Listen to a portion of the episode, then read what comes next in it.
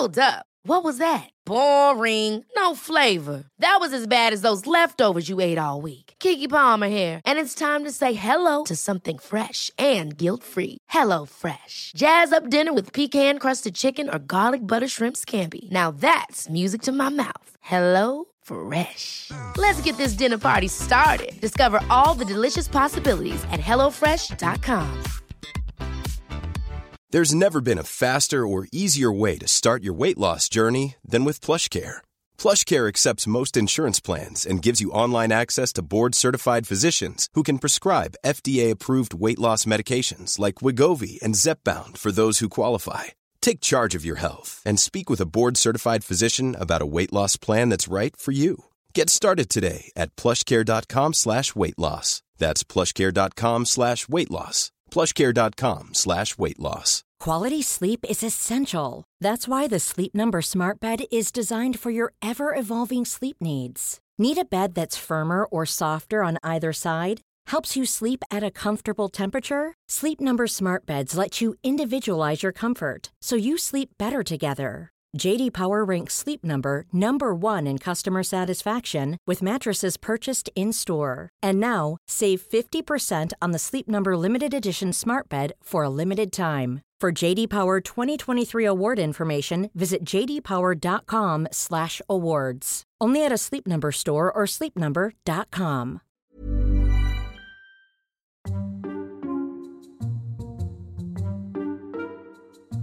Hello, everybody, and welcome to this episode of the Flats and Shanks weekly podcast. I'm Tom Shanklin. I'm David Flatman. How are you, Tommy boy? Yeah, I'm good, mate. I'm good. I'm off to Hong Kong tomorrow. So what? Oh, stop it! Are what you really? cannot be good about that? Yes. I didn't know about that. Why am I not part of this? Like, why am I not party to your logistics? I thought we were tight. Uh, you work weekends, mate. Just Yeah, for a little TV channel called Channel Five. What? What? You're signed to them? Whatever. What? Contracted? Um, yeah, yeah. yeah, so you go Hong Kong. Essentially, a bit. Yeah, essentially a bit like a school teacher on weekends, though, aren't you? You know. Yeah. Everyone's got a mate as a school teacher. I got one called Pi, Sean James, right? But he can't do anything we want to do because he's tied into the system. Yeah, he's in the system. He's a slave to it, and he's basically coaching the under 14 C's netball team instead of going out with lads. Yeah, exactly. All rounders, um, or So rugby. you go, you're going. You're going to the sevens, right? Just, just quickly on Pi, right? He's a he's a PE teacher, but he's the worst sportsman all rounder that I know. Really? Yeah, I mean, doesn't mean you're not great at coaching it, but you know, just like things like frisbee, he's just rubbish. He's just terrible, is he? Yeah. Oh god, Um, an anticlimax. Always has been. though. Um, but yeah, I'm off to Hong Kong tomorrow with Cathay Pacific. Um, Kathy, who? Martin Murray, the chief financial officer, he's looking after Yeah. us. There's a few of us going. Um, the, the Tommy, say Hastings CFO. brothers. Say CFO makes us sound way more corporate. Yeah. Yeah. Right, CFO. Sorry, I had a breather. Oh, the Hastings brothers, the big ones. The big ones, yeah, they're out there. Andy Nichols out there. Great. Um, I'm doing something with Simon Shaw. So it'd be great to bump into him. Will Jiffy be out there? I'm not sure. I think Jiffy went um, for Wales in Hong Kong week, which was St David's Day week and uh, the start of March. But I met Shawsy out there a few years ago now, and I always remember we were at the Hong Kong Rugby Club watching some of their amateur rugby going on there, and he went into the toilet. I think I told you about this, and as um as he was going to the toilet, I finished and I just did a massive, ladies and gentlemen, please welcome to the toilet, Wasps, England, British and Irish Lions, Simon Shaw. And he hated it. Yeah, and as, as I was doing Shaw, I just walked out. Let him deal with it. Yeah, some of that. Yeah, have I love some of that. I, I love it. I love a big announced entry with people that hate it. Because like, if someone did it to you or me, it'd be like, nah, rather you hadn't done that, but don't really care. But some lads hate it. Oh, I've done it. I've had it done with me before by Blum, and I've just gone under a table, mate. It's been horrific, and it's even Yeah. worse when people just sort of looking around, thinking, "Oh, right, yeah, I think I remember." Who? Yeah, I think yeah, I can't remember. I remember uh, Matt Powell did it on. He Gruey. did it on Danny Grewcock all the time, and the best one he ever did was on Milsom Street, which is the main shopping street in Bath. And you just hear, "Ladies, it's packed." And I say, "Ladies and gentlemen, Bath, England, British Lions, it's Danny Grewcock." And he's got a traffic cone off the road. Oh, even using it as better. a megaphone. Even Dan just better. hated it. Did it at his local pub as well, which Dan never forgave him for because he used to go in there all the time. Yeah. and just was like, Danny's coming. Do you want to do a Q and they're like, What's a Q and A? Do you want to do a Q and A? Dan, a quick interview with Dan. He's really keen to do it. So uh, just build relationships. They got in and there was like a crescent of people. They he moved him into like a semicircle, a crescent, and was like, "Here he is! Round of applause!" Tried to get out, we wouldn't let him out. Poor bloke. Yeah. No, it's it's. I love doing it to people, but on the same uh, on the same foot, it's not that nice being done to you. Um, it's a bit cringy, but you just I deal with it, don't you? Yeah, I often bring a head anyway. Yeah. To You put an area out for me, please.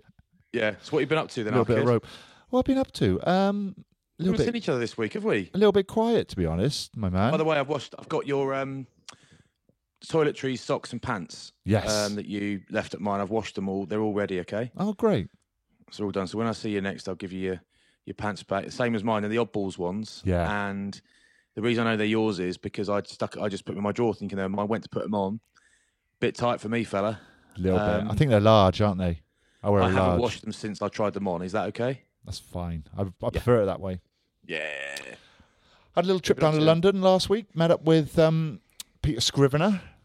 Yeah. Uh, just talking business, mate. Just talking business. Um, gaucho were you? Uh, no, we weren't in Gaucho actually. We were at his offices, which were sort of by Bank. Uh, but I met up with Your Golf Travel because I'm arranging this trip for the Cardiff Blues, like a, the Blues Foundation. We're doing a corporate golf trip to Palma. So I had to meet Your Golf Travel. Um, Yeah. Sorting all that out, just little things, you know, like the menu, the food. Um, Is that Palmer, Mallorca, Palmer? Mallorca, Palma, yeah. Lovely place. Love it. Went there last year. Yep, smashed a few golf balls on a Thursday, and it's been a quiet weekend for me because a I wanted to watch the quarterfinals, and uh, b it was Mother's Day on Sunday, and well done. c uh, I'm off to Hong Kong on Tuesday, so you know you got to do the, you got to do the hard yards, haven't you, mate? Of course you have. You got to get credit in the bank. Oh, Mm. he's the best guy. Just the best guy. See ya. Smashed for five days. come back a shell of a man. Dust. You come back a husk of a man. yeah, Worst, worst husband, dad in the world when you come back for a few yeah. days. It's the pl- it's the plane journey back, isn't it? Any turbulence, you think you're going to die. Fear. You, hope, you hope you're going to die in the end. Just take me then. Just take me then. Oh, yeah. So, um, not a great deal. I watched a load of rugby, which, as you know and I know, I just bloomin' love. You blooming love it, don't you? Um, what have you been up to? Oh, fella boy. Um, well, when did we do our last pod? Um, I think we did Sunday it. or the yeah, Monday? Sunday or Monday. Anyway, Monday, I think it was. Yeah, it was Monday. Uh, but yeah, so I, I, I did a dinner with uh, Christian Day, who's the old Saints uh, lock. He works for the Rugby Players Association That's now. right. So he, Son of Doris son of Doris, yeah, exactly it. Um, and and Daniel. twi- twin brother of Darren. Daniel Day. Um, yeah. Lewis, So anyway, there's more of them. There's more of them. Okay. So Jason. he's uh, okay. Sorry. Um, he's he arranged this uh, thing in London at Gaucho. By the way, Gaucho are not a sponsor of this podcast. It's just you normally meet Scrivs in Gaucho, don't you? yeah. And I happened to go to Gaucho. That's why I said it. Um, so we went there, and it was basically like a, it was like a transition for a little chat by yours truly on how to transition from rugger to real life and how I'm kind of, I don't say how I did it, how I'm doing it basically, and Just talked BSing yourself about- away along your way through Yeah, life. um, Yeah. Yeah, exactly. It just just blagging it basically. But uh, a lot I talked a lot about obviously Michelle and how how helpful she was and is continues to be, and what a driver she was for me. Um, but also, but it was nice. So Stephen Myler was there. There was loads of guys there. Yeah. So Alex Waller was there, and Mark Lambert was there. Some other guys. It was it was really really nice. Nick Fenton Wells, and we just had a nice chat. But basically, I think they wanted it to be about two hours long, including dinner, steak, wine, bit of pud. Really nice dinner a private little dining room at the back there at Gaucho and Piccadilly up at the top. And Yeah. it was nice. But unfortunately, they signed up the wrong bloke, mate. If you want to get away on time, don't sign me up as a centre of attention, okay? Because Oh, I play no. the whole, I don't like being the centre of attention card. But once it starts, it's like quarter to 10 and everyone's like, I've got to go. I was like, oh, yeah, sorry about that. People, turns Oh, out people no. have games to. So they, they got they got it all, mate. But it was, that was really nice, actually. So, yeah, did done that and they went up to Sarries and hosted the uh, Saracens Sport Foundation London Air Ambulance, like a charity dinner they do at Allianz Park every year. And you know, it it was just if you weren't there, you don't know, man. But it was just lovely. Like we had a a couple of autistic kids came on the um, well, they're like 18 to be fair, came on the stage with their parents and they were just class. One of them was so terrified she wasn't going to come up. She was panicking. Yeah. She had her big sort of um, ear defenders on because the room was too noisy for her and she was terrified about coming up. She came up and completely stole the show to the point where I said, Wait, Lizzie, don't take the piss, mate. This is my show, all right? It's my gig.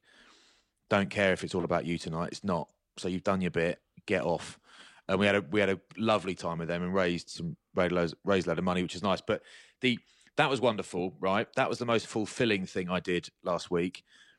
But the most fun out out and out fun was I did a day with Triumph UK with Triumph ah, motorbikes. yes, I saw you.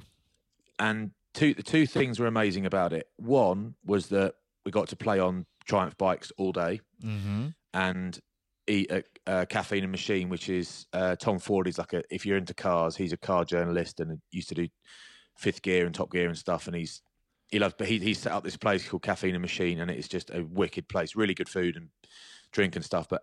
Petrol heads all from all over the place drive there for lunch and dinner, and there's just the car park is just nuts. You'd have no interest. I was in heaven, absolute heaven, and um, so there were vintage Porsches, vintage Range Rovers, new special edition Range Rovers. There were CT, you know, Chevy C10, C10 uh, V8 trucks, and oh, it was amazing. Anyway, did that, but I, Ian Wright was there. Yeah. Righty, it was me and Righty, mate, just cruising on the bikes. Me and Righty, although I, I'm not a massively fast rider. I'm touch wood. I'm pretty careful, but I, lo- I just like being on the bike. But Righty, I would describe him as a more progressive. He makes slightly more rapid progress on a bike than I do. Okay. Holy moly, he does not hang about. He really does not hang about. So he, we stopped every 20 minutes and half an hour and swapped bikes, and everyone had a go on everything. In the end, he's like, "What do you want to go on, right?" He's, "Oh, whatever, mate. Whatever I get on's getting ragged." so that was it, and he was just flying. But I saw a picture. silly. You sent a picture on a WhatsApp group we're all on. yeah, I was hoping you were there with him because I replied, didn't I, saying, "Ah, righty, ask him if he found that bottle of rosé in the bush." yeah Um, that's right. Tell me, tell him right. Shank says hello. I, I He'll know. He'll never, know what you mean. I've never ever met the guy. I was just hoping you were going to say something like, "Oh, I got a mate, Shanks." He says, "Do you find that bottle of rosé in the bush?" Luckily, I sent you the picture the day after. The day I got back, the Oh. day after, so I didn't actually. I love up to him doing that to people. myself. Yeah, he's like he's just. Well, basically, we he got lost on the way there because it's a funny place to find, and we picked him up in the Morrison's car park, and he followed us in his um, whip.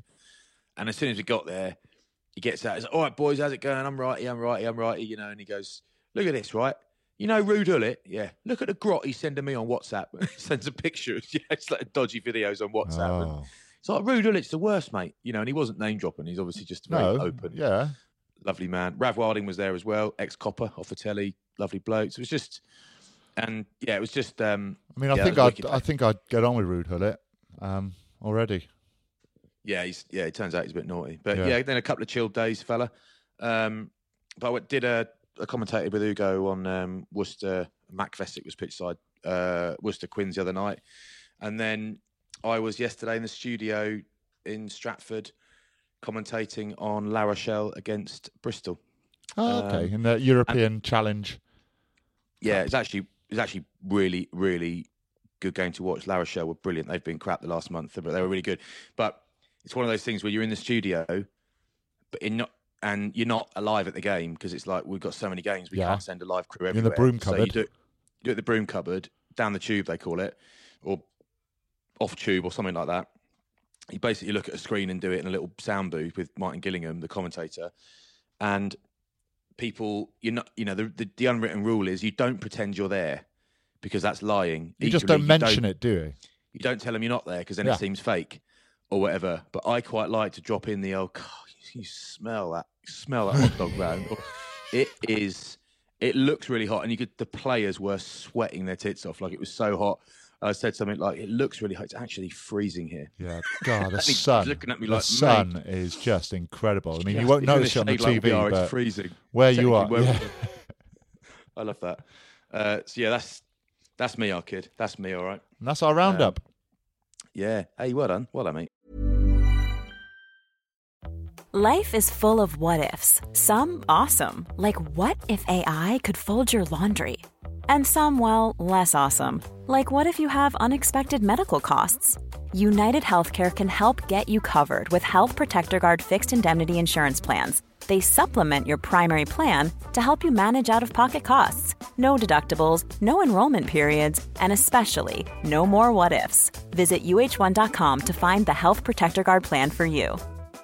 Ever catch yourself eating the same flavorless dinner three days in a row? Dreaming of something better? Well, HelloFresh is your guilt free dream come true, baby. It's me, Keke Palmer. Let's wake up those taste buds with hot, juicy pecan crusted chicken or garlic butter shrimp scampi. Mm. Hello Fresh. Stop dreaming of all the delicious possibilities and dig in at HelloFresh.com. Let's get this dinner party started. Quality sleep is essential. That's why the Sleep Number Smart Bed is designed for your ever evolving sleep needs. Need a bed that's firmer or softer on either side? Helps you sleep at a comfortable temperature? Sleep Number Smart Beds let you individualize your comfort so you sleep better together. JD Power ranks Sleep Number number 1 in customer satisfaction with mattresses purchased in-store. And now, save 50% on the Sleep Number limited edition Smart Bed for a limited time. For JD Power 2023 award information, visit jdpower.com/awards. Only at a Sleep Number store or sleepnumber.com. Should go to the rugger. Yeah. Did you watch many of game? Have you seen highlights? I've seen quite a lot. Yeah. Okay. Um, well done, you. One game, one game I've seen none of because my for some reason it wouldn't play the footage on my phone. I don't know why. Was of uh, Racing Toulouse, which apparently was the best of the lot. Oh yeah, yeah. But you can take a shot. I've seen the try. Okay, cool. Um, That's fine. Yeah. Edinburgh, Munster. Yeah. Okay, there was a a good chance. I thought I was feeling quite confident that this might be Edinburgh's season. Um, What gave you that impression? Well, they've just they've turned it around. Um, this sort of middle part of the season. Uh, Richard Cockerill been there for a couple of years now. Things are starting to work. You know, you look at the the squad and the team. There's players coming through. They're looking strong. You know, you look at players like Darcy Graham. You know, we didn't we wouldn't have heard of him um, No. a year ago. Uh, Duhan van der Merwe on the wing as well. He had, you know, he's been there um, and he's really come through this season. Um, there's just plenty of good players really there.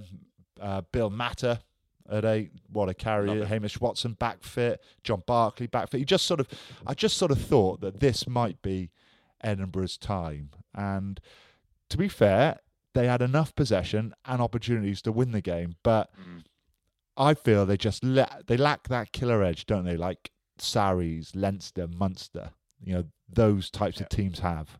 They just know how to It, it finish does off games. separate good teams from top teams, doesn't it? That. Massively, massively, and, and it's just little things all the time. Which you know, you look at Henry Pyrgos trying to slap the ball down, and Yeah. the, the, you know the ref is blatantly saying to him, "Leave it, leave it, get back," and for some reason he just zones out, doesn't he? Yeah. But Earlsey, the opportunist, He's very quick, isn't he? Mate, he finished off another try as well in the corner. But you know he's he's Quick- not. he- he's always quicker than I thought thought he was. Every time I see him sprint. But you're talking about a guy who's not 21, 22 years old. He's, you know, with all due respect, he's probably coming towards the end of He's his, 40 now. He was 40 on Tuesday. his career. But And do you know what? Do you know what? He looks it. Okay. did you think um, Conor Murray's judo throw, though, was warrant of a card or to call Well, back? I, I don't I don't want you to copy me on this. So tell me what you think, then I'll tell you what I think because I know what you're like. Okay, I think that's the way he's thrown Pyrgos is is legal. It is legal. Um, Pyrgos lands on Murray's arm, on his back, doesn't go anywhere near his head. So I think play on. You are old school. You think violence is cool, and you don't care about people's brains. I do. By the way, I agree with you. Okay, I fine. do. I do care about all those things, but um, I agree with you. Yeah, I, Um, I'm, I'm with you on that. I think that there comes a point, and I'm sure we'll talk about um, the incident in the Racing Toulouse game, the red card, in a minute. And I just think that we keep, as I said on the TV a couple of times today, I keep saying, we all keep saying to the letter of the law, to the letter of the law. and I think the time has come to start promoting a modicum of common sense as well. And it's like Stuart Barnes said it once, but it's nothing to do with rugby. But he said it once. He said it's just like you know doing 85 is illegal, but doing 85 on the M4 when it's completely empty at half 10 at night when there's or 11 at night when there's no other cars on it is not unsafe. No. So by all means, remind me that it's illegal. Maybe I should, but actually, you, you can't really say that's dangerous. I mean, if we all if we're all honest, that's not dangerous as long as you're not on a mountain bike. So a bit of common sense, and for me, that, didn't warrant a card. No, But there's a couple of, like Edinburgh, um, they should have taken more points early instead of going for line out. Munster had a couple of real key turnovers, you know, like five metres out from their own line, which sort of just halts all of Edinburgh's Edinburgh's play really and momentum. And then yeah, I just thought like Mata was unlucky. He gives a penalty away, and I I didn't think it was a high shot. Um, I thought it doesn't touch his neck. Um, I thought it was a fine um, tackle, but penalties given. Um, but the th- the incident that turned the game was the Schoeman incident, where he runs offline. He just changes direction just to give Tadhg Beirne a little check, a little just shoulder. gives him a nudge. He definitely gives him a nudge. He, he runs out of his way, really. Just a little movement to the right him. to barge him. But what a dive by Tadhg Beirne. Do you know what's Incredible. Do you know- Do you know what's almost as bad as that dive? Is that I'd done a tweet. I'd done a tweet this morning, it being Monday where we are now in this country. I'd done a tweet saying Jacob Stockdale's apologised for his cock up yeah, or something along those lines. Has type, and I've had, I've literally had, and everyone who's replied saying it, I've checked them, and they're Munster fans. They've replied saying, "Oh, so it's all right to put the shoulder in. Oh, so you're saying it's as bad. As Jacob Stockdale cost his team the game. Tadhg Beirne didn't. He's like, do you know what you're doing, lads? And it is all men. Do you know what you're doing, lads? Is you are you are beginning. You are the very beginning of diving becoming acceptable in rugby. Yeah. That is where it starts. Football didn't go from no one ever dived to everyone dives like muppets. It started off. It started off with it gradually becoming, you know, like the old the old saying, you know, an alcoholic wasn't an alcoholic when he had his first pint. It gradually becomes more and more acceptable. And these are these are the literally the people who are doing it. I said to one guy on Twitter, "You are making diving acceptable. You are the beginning of it." He needs to apologise, and now because he's one of the best players in the world, and that was disgraceful and embarrassing. It was embarrassing. Um, I'd like to think I'd never do that. Honestly, I would. But that, that You'd never have done that, That fella boy. Schoeman line is something exactly that you would do or would have done. Hundred percent Yeah, I could just imagine you just cheap shot. Yeah, well, no, yeah, but it's not really. A, it's not a massive cheap shot. You're just saying, "Here I am." Just annoying. this and is you, ki- me. you kind of, yeah, you kind of want to get in the way. yeah, it's annoying, isn't tough. it? It's annoying. And you kind of want a bit of a scrap about nothing because you're not having, you know, I wasn't that talented. So it's like if I can cause something that, you know, at least make reminds the coaches I'm in the team. Yeah, I mean, the highlight was Keith Earls finished though for his second try, and you watch this, okay, because especially off line out plays, right? Nines defend the blind, okay, so they defend the blind, but if the plays switch back, then your nine is covering your winger's position, and Pyrgos again just shoots out the line, Yeah. and you're down on numbers. The best wingers do it, um, but the best wingers are used to doing it, and more often than not, you know, they'll take man and ball. You know, they'll just halt that attack. Someone Yeah. like Bryan Habana, you know, is just amazing at it. But if a nines are in those positions, you've just got to work with your back line. You've got to trust them. Um, you've got to trust your inside, trust the system, and push them out to the corner. Henry Pyrgos just flies out, and it just gives Keith Earl that outside break, and the cover's coming across. So it's not as if he's going under the post, but a bit of a, a defensive error there. But look, it was I thought it was a really good performance by Edinburgh, and they just need to find that ruthless side to him, don't they, if they want to progress further in the competition. Yeah, absolutely. Um, let's talk. Let's just go straight to it um, and talk about the Jacob Stockdale thing. And let me start by saying to you something Kenny Logan said to me years ago, watching a game together, and he said, "Why, oh, why do players do that?" I said, "What, Kenny?" And he said this to me, Tom. Why do players score? If, there, if there's space, they're trying to get under the post, fine. Yeah. Why do players score so far over the try line? Why don't you effectively aim for the line or six inches past it? Why do you have to sprint over the line? Because it's going to hurt, maybe, if you dive in at that pace, potentially. Maybe, but maybe, but surely it's not going to hurt as much as getting twatted, is it, by somebody? So it's like, I it just was. I mean, poor bloke. He doesn't need any more hammering from people like us. You've got Um, to score that, though, mate. I'm sorry. You've got to score that try. Oh, Um, Tommy, it's absolutely uh, unforgivable. Is the wrong word because I forgive him, but it is that is absolutely shocking lack of concentration. That is a lack of focus. It's from the biggest blunder you can do. And you, you just think how that try would have just completely changed the game, okay? So Yeah, Leinster then get a penalty, clear their lines, and a couple of minutes later, Cronin makes a break, nearly loses his shorts. He's trying to pull him up as he's running, and feeds Adam Byrne for a try on the right hand side, which was unbelievable pass. The bloke's got two guys on him, yet he still manages to get a pass away to and he's been dekegged. He's dekegged himself. Yeah, and he's trying to pull him Conan, up. yeah. Um, so what a, play, what just- a game he had. yeah, I mean, that was an that was like I'd say international intensity. You know, you had the grit, the collisions, you had the niggle, the lot. It was such an intense game, um, and so much went on as well. And you got Ross Byrne, who was in for Sexton, uh, and you know he's he missed a couple of kick, kicks. He's cramped up, and nails the winner from seventy two for, uh, on the seventy second minute, right from the corner. His his kick pass game is pretty good, isn't it? Mm, very good. Yeah. Did you see uh, Cooney's jaw after the match ended? no. He's obviously taken a massive knock on it. Oh, it was swollen. It was Jamie Was it? Roberts esque. Yeah, massive. It was that huge. bad. Yeah, yeah, Poor guy. yeah. It was. And like, but See also, Jamie Roberts jeans at the weekend. oh yeah, we'll, tweeted we'll- about them. yeah, we'll pick up on that in a bit. Fella, I know, I know, fella boy. I know. Yeah, But we'll get to that. Ringrose gets uh, charged down early doors, doesn't he? Yeah. Um, and Ulster start off really well. I mean, you've got to feel sorry for Ulster. And Dan McFarland has, he's done a great job in a short time there for him. There's no doubt about that. But it was theirs for the taking, I thought. And I loved the McCloskey delayed pass to um. Billy Burns. It, it like you just have to hear the commentary and Ben Kay is climaxing in the comms because it's Yeah, that don't he- nice. Apparently, he did actually climax. He wasn't when telling one, but he did so, actually it's such have a, one. He had it's such a delicious pass, um, and it hits Marshall, who comes back from injury and scores a try. But somehow, um, Cooney misses that kick, which I can't believe Yeah. either.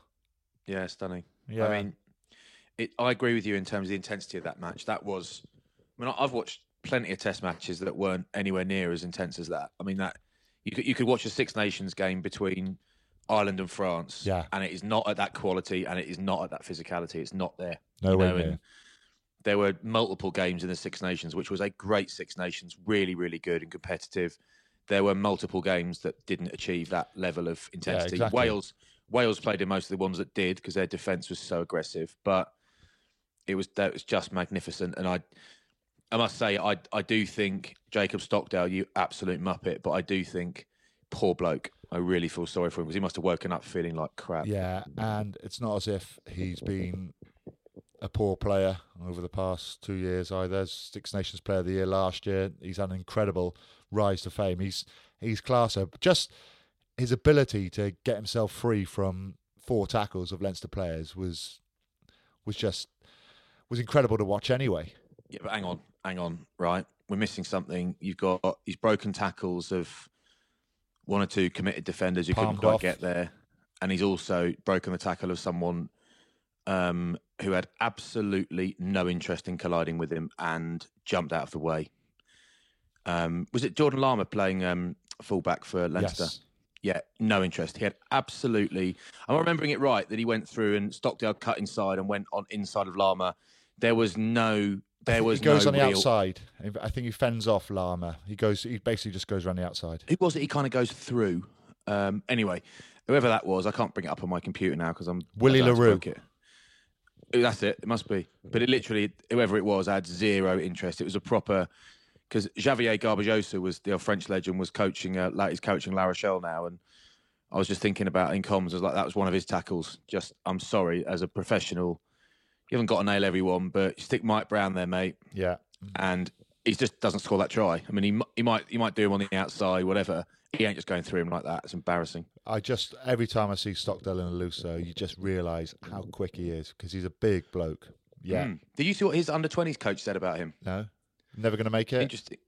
No, he said it's interesting because he used to give us quite a few frights when he was playing twenties because he likes to put the ball down one handed or something. He likes to go a long way over the try Ah, line. And okay. We often used to think, God, you're cutting it fine. Effectively, that's not verbatim, but it's I'm paraphrasing. But it turns out, you know, it's a bit of a habit.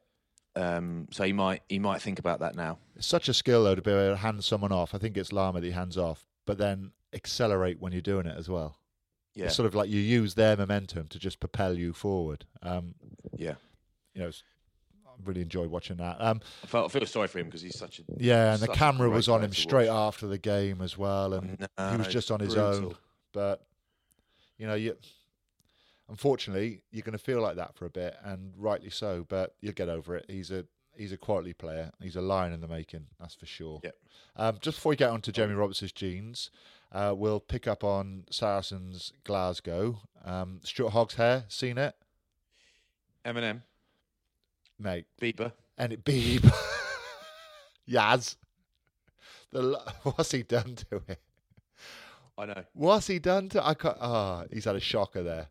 He's had a complete shocker. I mean, what is it? It's not even Not his own. It's not even his own hair, and Not even a bad bloke. It just looks. Oh god, it looks awful, doesn't it? he's going through some sort of midlife crisis. I think some identity crisis. He needs. Yeah, he needs to get a motorbike, mate, and leather jacket. That's what Um, he needs. Like me and Paul Hollywood. Before we crack into this game, uh, Saracens have absolutely destroyed Glasgow, and Jamie George has said the best is yet to come. Can they get better Um, than that? Yeah, and do you know what? They scored a shed load of points, They did. tons of tries. Was it seven tries they scored, something like that? I honestly don't think the scoreline does Sarries justice. I think they were better than that. They were so dominant. Glasgow come back and score a couple towards the end, but the game's already Yeah, won. but you, ne- but you ne- but yeah, the game's dead. Hmm. But Sarries were so much better than Glasgow that even though we know how Sarries, how good Sarries are, it did actually surprise me how superior they were. It also Um, surprises me how good they are with Alex Goode at 10. And he, I know he Yeah. started the last four games at 10, but for the last 10, 12 years, predominantly he's played 15. And Yeah. there is a huge difference to playing 10 and 15. I mean, I, It- I don't care yeah. if you've played it when you're younger and you're playing it through up to 18s, up to under 19s level. When you're playing sport professionally, top level, in a men's game, and you're not playing at 10 week in week out. That is the most important position, that and nine, to be playing every week if you want to be a quality ten. But he just takes it in his stride. It's unbelievable. Yeah, he does, and and it, he obviously is fantastic and what a player. But He's behind a great pack. Yeah, but no, I, I spoke with Paul Grayson the other day when I, last week when we are doing the live Sarries game from um, London Stadium, London Stadium, and he said, and he he was like, it's an interesting one because he he said he watches him, and there is a difference between. He's clearly a wonderful player, right? But put him in a team that isn't dominant. Put him in a team that is goes through periods of struggling during a game, whatever. And actually, there are you can watch every now and again. And he, I can't remember what he did last week, but Grace showed me a couple of in, examples, and he's like, "That is where having a flat out natural ten, this doesn't happen. This doesn't happen because you got someone who naturally has, been there a hundred times, and you can spot someone who's out of position." And he was actually saying something similar about Max Malins, who's a lovely fly half, but he's like, "But this kid has always been so talented that he's probably never had to get himself out of trouble that much, hmm. get to Prem level, and that's why potentially Max Malins is better suited to 15. And the same with Goode because they're actually Yeah. they're not nat- natural tens. It's quite interesting. So yes, yes, I'm not saying he wasn't great. He was, but they were. Yeah, but I'm not saying he's a 10 either. I'm saying from the step up to playing 15 for 12 years, to be able to play 10 and to be able to play it so well is incredible. It's amazing. It's amazing. I agree with you entirely. Um, and but Liam Williams. Oh phew, man, like that chip that he collects, that's it's nearly um, undefensible because you've got someone that's so good in the air, moving forward, who's able to leap like that to take the ball down. It's like how do you defend that if you, unless you're seven foot tall? It's really hard, and it also shows you that. You don't have to be a big guy. You don't have to be a big bruiser, 18, 17 stone, to hit those short lines off nine. Yeah. He just skips through that tackle. It's just timing. It's having the eye for the gap. And what about And it's Jamie? courage. It's yeah, courage, actually. yeah, you got to be Yeah. brave. What about Jamie George's pass? Yeah. I mean, it's the little one off the breakdown, you mean? Yeah, Do you know, and I, again, you'll have seen it. I tweeted about it. And there's always one, I know we don't swear on this podcast. There's always Don't. one bell end. I didn't, that's not a swear word. Okay, I won't, okay, use a different word. There's always one chopper who will reply and say, uh, I think you're getting a bit excited, mate. It's just a pass. If, if you can't pass off his left hand, he shouldn't be a professional. It's like, yeah, we're not saying it's the world's greatest pass, you mug. What we're saying is it's a brilliant piece of awareness from a front rower, not just a tight fiver, a front rower, to do ultimately what looks very simple, but actually is a is naturally a scrum half job. There isn't another. You wouldn't. No other player in the team is expected to do that as naturally as he did it, and it's great game awareness. It's great positional awareness. He's not just a front rower who's steaming into hmm. breakdowns. He's listening. He's obviously being told, "Jenks, we got it's on, it's on, it's on. Lift it, lift it." And he just makes it look so simple. And it's like the Cipriani passes. It's like, oh well, he had the advantage, or Sarries are winning by loads, whatever. Okay, why isn't everyone else doing it then? Why aren't why aren't the other top players in the country doing that? And it's because they're not as good. there'll be backs. That's the main reason. There'll be backs that wouldn't be able to throw that pass because it's a missed pass. It's about identifying a two v one, and he hits his Yeah. man and Strettle scores. But I tell you what sums up Saracens, right? This this try, the Barritt try, just sums them up because it's off the middle, uh, it's clean off the top. You got your your best carrier in the backs, Barritt, over the gain line. Yeah. You've got your second best carrier, Vunipola, over the gain line. But what it, what really impressed me is is how they realign when they get back. The speed in which they realign when they flash back is is brilliant. Barritt has just carried one before Vunipola. He gets himself back in a position. They flash back. There's two waves of attack, and you know Saracens aren't looking to to score first or second phase. It's the third phase where they're looking to cut teams uh, in this play, and they just do it superbly well. You've got the winger then. I'm not sure who it is on the wing. I'm not sure if it's Ali Price or whoever. He's got a decision to make. Does he stay out for Maitland or does he jam in for Barritt? And then Lozowski just puts Barritt through the hole. But that is just that's straight off the training field. And as I said, you know they're they're doing A and B to cut teams at C, and Yeah. They're so good at that. And that's not the first time. That just happens most weeks for Saracens. Yeah, they were hugely impressive. Would you would you look at that performance and think that makes them favourites, or do you think Leinster surviving a game like that and coming through and winning it makes them favourites? And I'll, I'll add to that question: Good. Do you think that? Do you think one of the things that if you, someone tweeted, who was it, Murray Kinsella or somebody tweeted, um, don't know, it was a list of basically the, the venues for um, Leinster's last whatever it is 20 25 knockout games in Europe. And almost all of them in bloody Dublin. And it's it's a neutral ground because it's not their home ground the Aviva. But they get home advantage so often. Like Yeah. and you look at it and think hang on a minute. I'd like to see everyone else's. That doesn't look fair at all. To the point where I love watching Leinster play. I'm not a hater. That is not fair. What was your question to me? There's two parts. Question is, do you think that's ridiculous and they should? Do you know what? If an Irish team is playing an English team in Europe, they should go and play in France. But then maybe nobody go and watch. So that doesn't work. Um, and do you make Sarries favourites now? I would say I'm not sure if Sarries going to be favourites. Leinster would have taken more out of that Can you game. give me a decision, please? Leinster would have taken fence. more out of that game than Saracens would because Saracens, yeah, a lot of their training field moves worked and they scored a lot of tries, but Leinster were really in a dogfight there. Um, they really had to pull through, and you'll, you, Leinster will certainly take more from that win than Saracens. Saracens just romped home. Um, I think quarter final. I think it, it's worked out with how many points you've got. So I think you know that the incentive is to finish as high as you can in your group. Um, semi-finals, yeah, I agree, should be neutral venue, but I certainly think you know if you're finishing with the most points in a quarter in a uh, in your group stages, you should have a home quarter. Yeah. Um, can we get on to the jeans now? Yeah. Okay. Um, you know what? Let's get on to Jamie Roberts' jeans and let's talk about the grief he gave me. Yeah, because I text him straight away. Good. I knew you would. I what- knew you would. One of the one of the boys um, put it on the group we're on, and uh, I said, "Oh, that you had a go at flats last week, didn't? Oh, a couple of weeks ago about it, didn't you?" And he went guilty. Yeah. Went have this. Um, it's had quite a few retweets. Been quite. I've been. I've been quite happy with it. Have you? Has it gone well for you that one? I mean, there was loads of things I was going to put, you know, but you obviously, you know, if it's on social media, you have to be fairly clean. Um, Yeah. Part. I was going to write what I can see what you had for breakfast there, mate. Um, Yeah. but Double they were bean was it, our kid? they were extremely tight. And he's a big bloke as well. He's got big legs. But these were just, these were gripping around the quad, as a lot of jeans do for rugby players because you've got big quads. But they were gripping around the calves as well. Yeah, but I get that fella. I get that real bad. Um, Whenever I stand up, I, every time I stand up, I have to just. mm, Luckily, I'm still more flexible than I look. I have to bend down and pull my jeans back down towards my shoes because my calves pull up my trousers. But his aren't mutant calves, I don't think. Maybe they are. Uh, they're, know, they were- no, they're they're very they're all in proportion. I'd say yours are, are fairly large compared to the rest of you. How about that for the stadium? How about Stadium. that? How about it? Wicked, How about it? It's like a disco, isn't it? It's like a discotheque. It's just, I'd love to have played there. I'm never going to play there um, unless I make a comeback, which I probably could. But I want to go and watch a game there. That's for sure. Yeah. Um, but yeah, the, it. the jeans, the jeans were the highlight at the start. Um, but right, should we crack straight in to the tackle? Yep. Okay, so go on, you go first because I don't want to This upset is you. where this is where you're not going to upset me.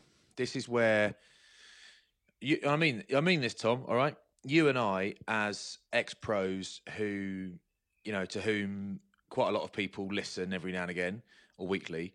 We have to be careful because we don't want to slip into that game's gone soft stuff, which is a load of rubbish. Hundred However- percent, mate. hundred Hundred percent. percent. However, I do. I mean, watch that. Watch the game. I mean, it's anything but soft. It's brutal. The game now. So, I do. But this is what I was talking about. The doing 85 on an empty motorway is not the same as doing 85 in central London. It's kind mm-hmm. of. I think a bit of. What's the? I think it is. Is it common sense or is it just a little bit of human, a little bit of empathy, a little bit of. Uh, a bit, yeah, a bit of empathy and a bit of understanding and a bit of perspective needs injecting into it at the moment, I think, because it's a little bloke who's aimed at a perfectly reasonable height. Five and seven. Last second, yeah, tiny bloke, but that doesn't matter. Like Kyle Eastmond has had some red cards the last couple of seasons, and they've been rightly red cards because he's smashed in with a swinging arm and he's nailing people. But it's different. He has aimed at a perfectly reasonable height for someone who's, you know, small bloke anyway. It doesn't not that makes any difference. But and the last minute, the ball carrier has basically dipped down to try and give him the big Luke Cow and Dippy, Dicky smash off, and it's Yeah. like it is for me. That is that is categorically not his fault, and I I feel like unless we just go purely to legs, which by the way, I think it's in France they're doing it in League Two or, or, or universities or something like that. They are somewhere in the world. They are trialing legs, hips, and below. So no upper body hits at all. In Never going to see how work. it goes. Never going to work. while while the laws are as they are, I think you have to say yes, he made contact with the head, but I'm sorry, it's just not his fault. And I'm going to go even further and say I wouldn't even have given a penalty for that. Right. What do you think? Am I? you- Do you disagree with moi? Well, David, um, shoulder made contact with the neck area, so I can see why people would think that is a red card. Okay, but it can't always be just purely on outcome. It can't because then you're just breaking down the game. Every single ruck, every single maul, if there is contact with the head, is a red card. It can't. It cannot be like that. Um, totally agree with you. I'm not one of these. The game's gone soft at all. You know, it's it's more brutal. It is harder. You're 100 percent right. But as you've said, Imhoff does dip. He dips low, and you can see that. Um, Holmes has to make a tackle. It's a difficult tackle to make. It's the right tackle to make as well, by the way. You know, in terms of technique, that is the tackle Yeah. to. Otherwise, you know, you're going to go low. That is when you're going to get concussed as a tackler because you're going to get knees, you're going to get shoulders. It's the correct tackle for for that type of tackle. And Luke Pearce actually says um, he wants to have a look at it to see if the player is lower in his height, and Imhoff is. So I don't see why he's he's asked that, but yet he's just blatantly ignored it.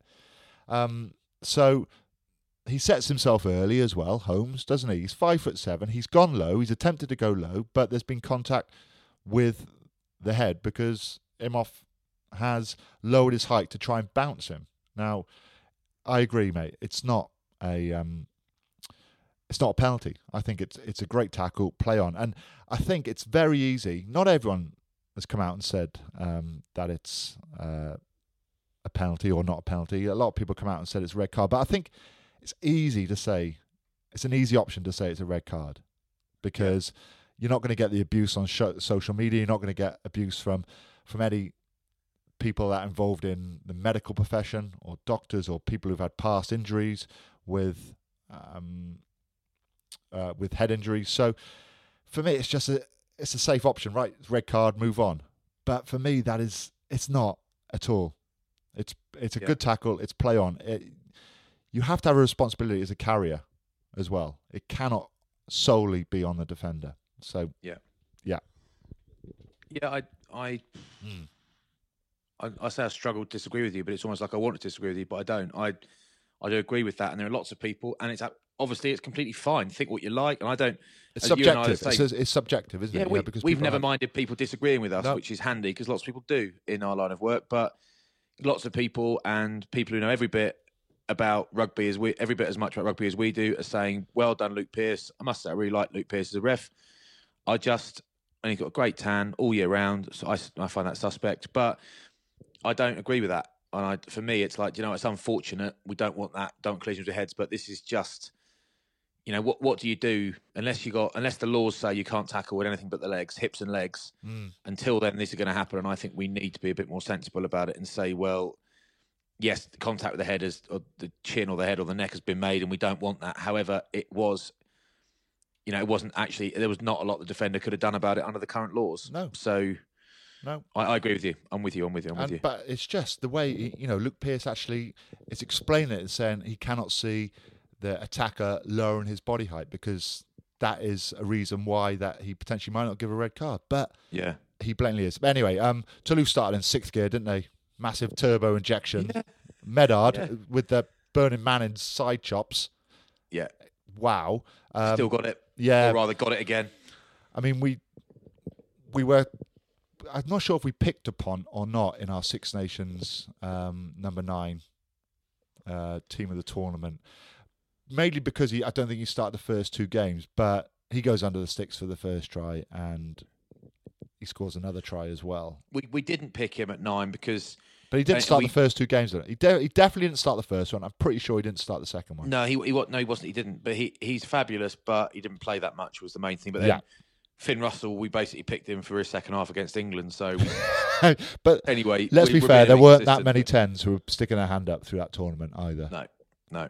Um, but talking about Finn Russell, I mean, when he's on fire and on form, it's like watching slow mo, and I mean that like as a compliment because everything he does is sort of slow motion, just makes the right decisions. You know that intercept and the grubber for Teddy Thomas. It's Yeah, just glorious. it is, isn't it? Yeah.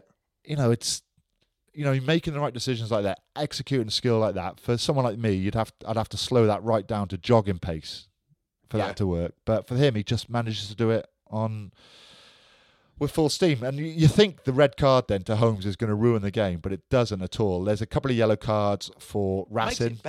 Yeah, but there's a couple of yellow cards for Racing which help as well because they're down to 14 aside then. Yeah, Uh, but what was nice though is you get um, Kolbe returns a kick. You get two long passes, quality passes, and Tozan out the back. And he Oh, he came in late for what was Huge that, eh, as well. I know. What was that? I know. Do you know what? It it's incredible. I've not seen a pass like that. I have seen a, couple of passes like that, but not. You see them in sevens, really. You don't see them in 15s. You see them from a, someone in a Fijian shirt, don't you, at Dubai or Hong Kong. yeah. You don't see it in a quarter final of a European Cup, and No, it's it's unreal. Outrageous. Yeah, Yeah.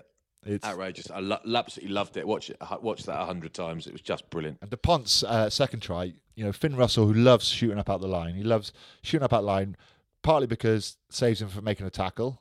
And it doesn't Yeah. have to make a, an aggressive tackle, and he can make a wrap tackle. Also, he shoots up for the intercept. But for Dupont's try, it doesn't work because Russell shoots out the line, takes no one, and he ends up making Dupont's decision for him. So Yeah. he's shot out of the line. Dupont has much. no other option but to step inside. Yeah. Footwork and pace season through. But Yeah. what a game, though! I love watching that game. It was, was- for me. It was a, it was the best game of the weekend. Oh, you think it was better than um, Leinster Ulster? You, Fella, Maybe. you think it was better than Worcester Quins? Didn't see that one. It wasn't great, actually, Worcester Quins. It was all right. It wasn't great. Mm. Um, nothing, nothing, not too special. Um, yeah, okay. It's it's a tight one. It's a tighty. It's a tighty. But what would you say? mm, I'm going to go, if you don't mind. Thing is, Talk me through. say- Talk me through Worcester Quins then. no, no, I mean, Who was there? I was there with Hugo, all right, Okay. and Matt Kvesic.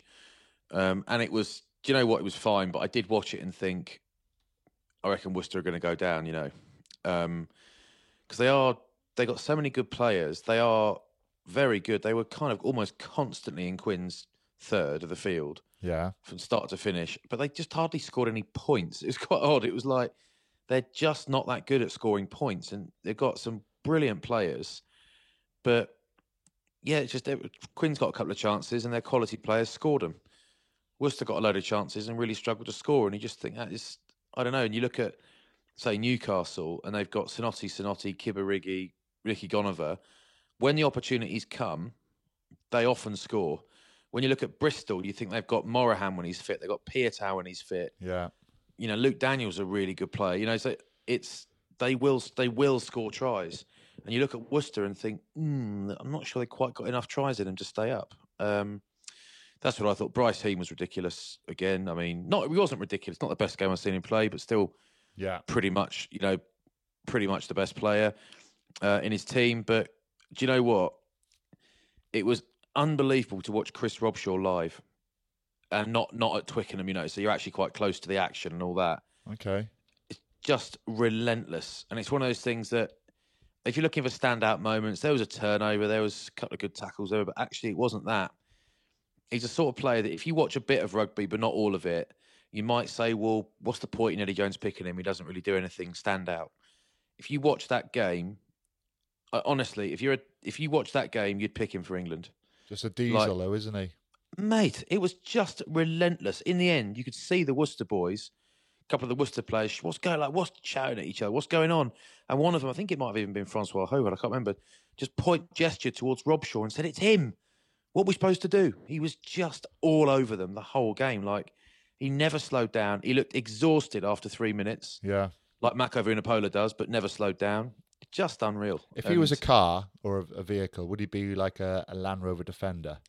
no, he wouldn't. All no, right. do you know what he'd be? He'd be that's a bit too agricultural because he's got a bit more to him than that. He would be a two liter Golf TDI. No, he's you know not. he- what? no, he's not quick. No, he's not quick. He's not quick. That's not a quick he- car. A GTI. G. No, sorry, sorry. TDI. I said turbo Ah, diesel. Yes, I'm with you now. right? Yeah. Two litre, so you get a load of economy, enough enough performance to just about keep you interested, and it will go and go. And it, do you know what? It won't do. It won't let you down. Go and buy a Ferrari if you want, but it don't like the rain. Okay, you need to change its fan belt every two years. It will cost you ten grand a year to run it. Mm, Lo- you're talking low maintenance, high output. okay, but it's German. Jeezy was good. But it's German. Um, was Bristol Bears, La Rochelle. So you were commentating. You were there. Was there. I was Oh, there, of boy. you were. Uh, Piers O'Conor, at the centre, played at fullback. He was really good, really, really good. But he was in a team that was smashed to pieces. I mean, Bristol got completely bullied by Did La you know Rochelle. Kevin Morgan's gone to Bristol? Has he? So Kevin Morgan is a former 15 for Wales, Swansea, the Dragons, and he's now he was over in. I think he might still do the Georgian rugby team. He was at the Ospreys for a while, but now he's gone to Bristol with John Thomas, looking Oh, after him there. That's nice. JT rang me the other day and said, "You never guess what? Who's just turned up in a meeting? The rat." he looks like a rat. Yeah, I like that. Yeah, um, Uh, that's the only so, reason. why. they, so Bristol got beaten up up front. They just had way too much power. yeah, La Rochelle, but it also Razé at the back. That the fullback just skinned them, just shredded them. They wouldn't. They weren't ready for him at all. Martin Gillingham made a really good point in. I think it was a quip actually in commentary, but I think it was really a good point because he said it's almost like they've done all this. They'll have done loads of video analysis Bristol for La Rochelle, but it's almost like they didn't realise this guy was going to be playing because they couldn't deal with him at all. Razé, skinny little fullback, he just tore them to shreds. Absolutely. it's like Kolbe, isn't it? You know, you Yeah. chuck someone like that in the mix who you don't know at all. It just makes you Yeah. look silly. What are you going to do? Yeah. What are you going to do? Um, here's one for you. Mike Ford has arrived at Leicester Tigers. Yes, I thought that might have been an April Fool's joke, but yeah. you can't have them after 12 o'clock, so it's true. No, he's arrived. Um, George Chuter's reaction on uh, he's been pretty scathing of Tigers these last few weeks, a little while on Twitter. Yeah. George says what he thinks. He's great, and he was like brilliant. They talked about scouring the world. He said, and the results of their scour the world coach to you know scour world whatever it is scour the world search for a elite coach has led them to the bloke who's there every week in the stands, whose two sons play for the club, that sort of stuff. And Mike Ford has obviously been brought in to rescue Leicester Tigers because they're struggling in relegation terms. And it, you know, there, there will be a million opinions um, on this, and a lot of people will talk about character and personality and that sort of stuff. I, I think for me, my my my experience of his coaching is very limited. He coached me on one tour, and I must say I thought he was very very good. Um, but what I would say is, I worked at Bath a bit when he was there and watched a lot when he was there. And what I would say is that I think it is it is possible for father son coach player relationships to be okay, um, but it is much easier for them not to be okay. And I think what happens is, you know, you think about Wasps, it works quite nicely, but it's also quite handy that Thomas Young is the best player in the club. Um, that's quite handy, but you get the impression he gets no special treatment. And for his first season or so, he didn't. He barely got a game. Yeah. Um, there were periods at when George and Mike were at Bath together that, in my opinion, it's only my opinion. I know some people share it, but this is my opinion. Is that there were times when George is a wonderful player, he's your first choice ten, but no matter how poorly he was performing, they wouldn't replace him. And it got to the point where it was embarrassing, and the cameras would pan to the bench. And all right, they didn't have a you know sort of a rock star player on the bench, but they had someone. And George was underperforming because it happens to everyone in that in in that sort of second season as Bath ten after a brilliant first season, and they just would not replace him, and it was just cringe. It was properly cringe from where I'm sitting as a rugby fan, and I also think that lads need to be able to chat openly in changing rooms. You need to be able to chat openly when you're sitting in the recovery bath and have a rant if you want, and have a you know have a gossip or have a, a bit of a sap, a bit of a sappuccino, and you can't do it if one of the lads sitting there, and especially now at Leicester, two of the lads are the sons of the coaches. So it can work. The Ackermanns at Gloucester made it work. Dai Young and Thomas Young made it work. Um, Yeah. in my experience, last time this combination came together, it didn't work. However, George is playing brilliantly well for Leicester, even though they're struggling. He's been excellent for them this season. And he was excellent again last week when they lost to Northampton. He was really good again, mostly. Um, the team just isn't functioning, but I, I don't know. I think it, it's a, it's a, it's a desperate choice because anyone else, anyone they might want is probably contracted elsewhere, and they need someone now. Well, yeah. Who not- you, who are you going to get in April? Yeah, and that's not to say you've got to be desperate to hire Mike Ford. That's not what I'm saying. I'm saying is they probably had But all the good options. coaches are going to be contracted. You know, so yeah, getting well paid by someone else who's not tenth in the league when they should be Hmm. third or fourth. You know, so um, it, it's it. I, I do I do predict that it will have a bit of an impact. Um, maybe I do predict that. Um, I want to know your opinion on one thing now. It's not related to rugby. So, Hmm. at the moment, over the well, over the weekend, the WGC match play golf right was being played in Austin, in Texas. Okay, so Right. normally in golf, you you're playing stroke play, which means you just count all your shots. You know, there's no gimmies or anything like that. But in match Yeah. play, you're playing against another golfer. Okay, so Yeah. there's gimmies. So you it's gimmies, but you it's hole by hole, so to speak. Yeah, it's hole by hole. So you know you're you're two holes up. If you if you tie a hole, it just stays the same. You know until you get to the 18th, and some people win on the 16th because they're already three holes ahead or two holes ahead. Um, so what went on was a a putt by Sergio Garcia. Now he was playing Kuchner and uh, Matt Kuchar, and Sergio had a putt around about six foot, I think, to win the hole. Anyway, he puts it, and the ball goes an inch um, past the hole, so he misses the putt to win it. But then he just he walks up to the ball and he's obviously annoyed with himself, and he uses the back of his putter uh, in a stab down motion to knock the ball in, but he sort of mishits it, and the ball goes over the hole. Oh no. Yeah. So you know those those are just automatic gimmies. Anybody could put that. It's so close to the hole. It's I'd get it, wouldn't I? made. It's an inch. Yeah. It's easy, like that is just a natural gimme. But basically, you know, the legally, I suppose, you have to look at the person you're playing to get the nod or for him to say you can have it. But it's an inch putt for a professional golfer who's won a Masters, who's the record point scorer in Ryder Cup, right? So you're talking about one of the best golfers in the world. Now, Yeah. Matt Kuchar has said um, he's come out and said that uh, he says I didn't know he, he's not said anything basically to Sergio. So he said Sergio, I didn't say anything. I'm not sure how this works because um, he's not given him the putt, and Sergio's missed. So Matt Kuchar has essentially won the hole Yeah. um, when it should have been tied. So um, Matt Kuchar's gone to the re- gone to one of the referees and said, "Look, you know, I've not said anything. I've not said he could have that hole, and he's missed the putt."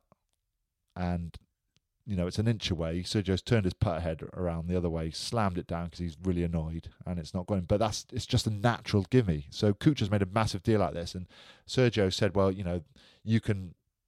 You can um, forfeit a hole, so we're even again. And Kuchar Yeah. said, "No, I, I, you know, I don't want to do that. I don't want to concede a hole." So it's a massive hoo ha at the moment, and basically, you know, it's the rules are the rules, but it's not the way golf should be played, as we've seen in cricket, where I think it was Yeah, Josh Buttler. Yeah, I think it's Josh Buttler was stumped out by the cricket, and you know, it's it's things like it's it's what's for the good of the game as well. You know, you you help players look for lost balls. Um, you know, it's the spirit of the game, and that's a Yeah, but it's their job. Don't give them points. I'm not giving. I'm happy to play by the rules and be a gentleman. I'm not giving you points. but that is like a an inch an inch away. That's just you know in any other circumstance that's just a a simple too easy putt. But Right. It's match you want play. it- you want my view, don't you? yeah, Tough shit. Should have got it in the hole, mate. no, I don't agree. I think that's just a Alright. lack of class. About the bowling thing. Um, I think laws are the laws, but in the spirit of the game, you have to let people know. Um, you have to give them a warning first. That's the way it works. There's a I lot, agree. you know, there's a lot of un, there's a lot of un, behaviours. there are a lot of unwritten rules that go on in sport for the good of the game, uh, and if people want to want to abuse that, then you know they're not they're within their right, but they're not going to be liked. That's for sure. They're not going to Yeah, be but not- respected. Not everybody wants to be everyone's best friend.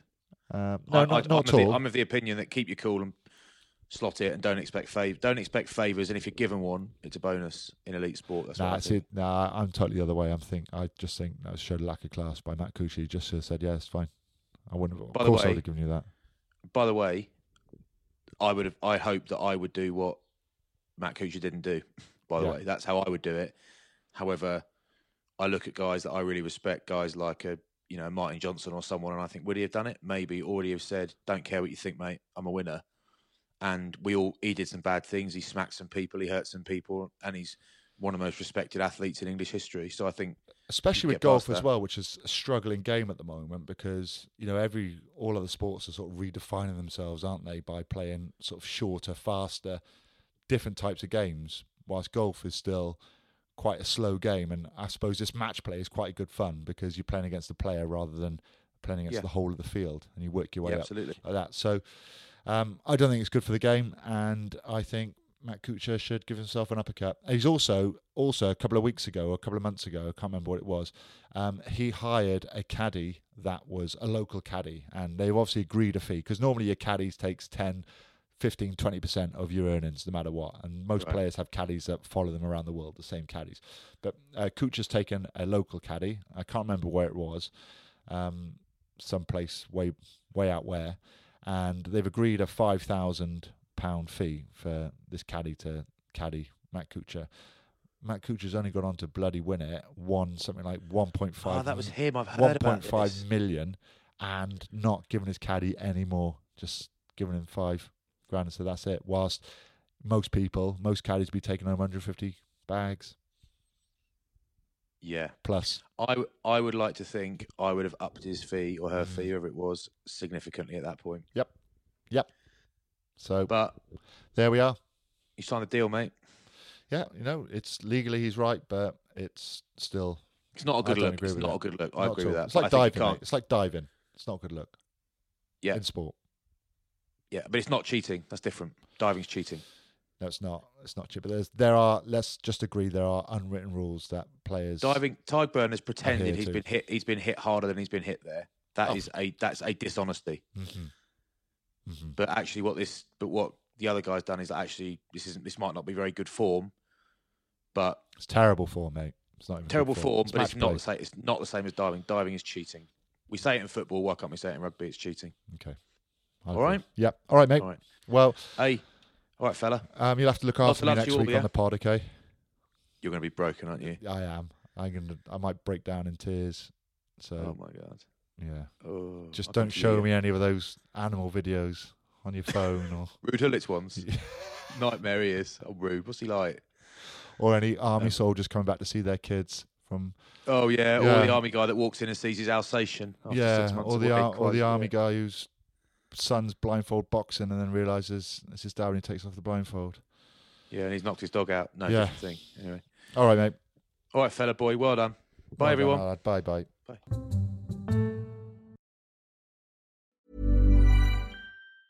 Ever catch yourself eating the same flavorless dinner three days in a row?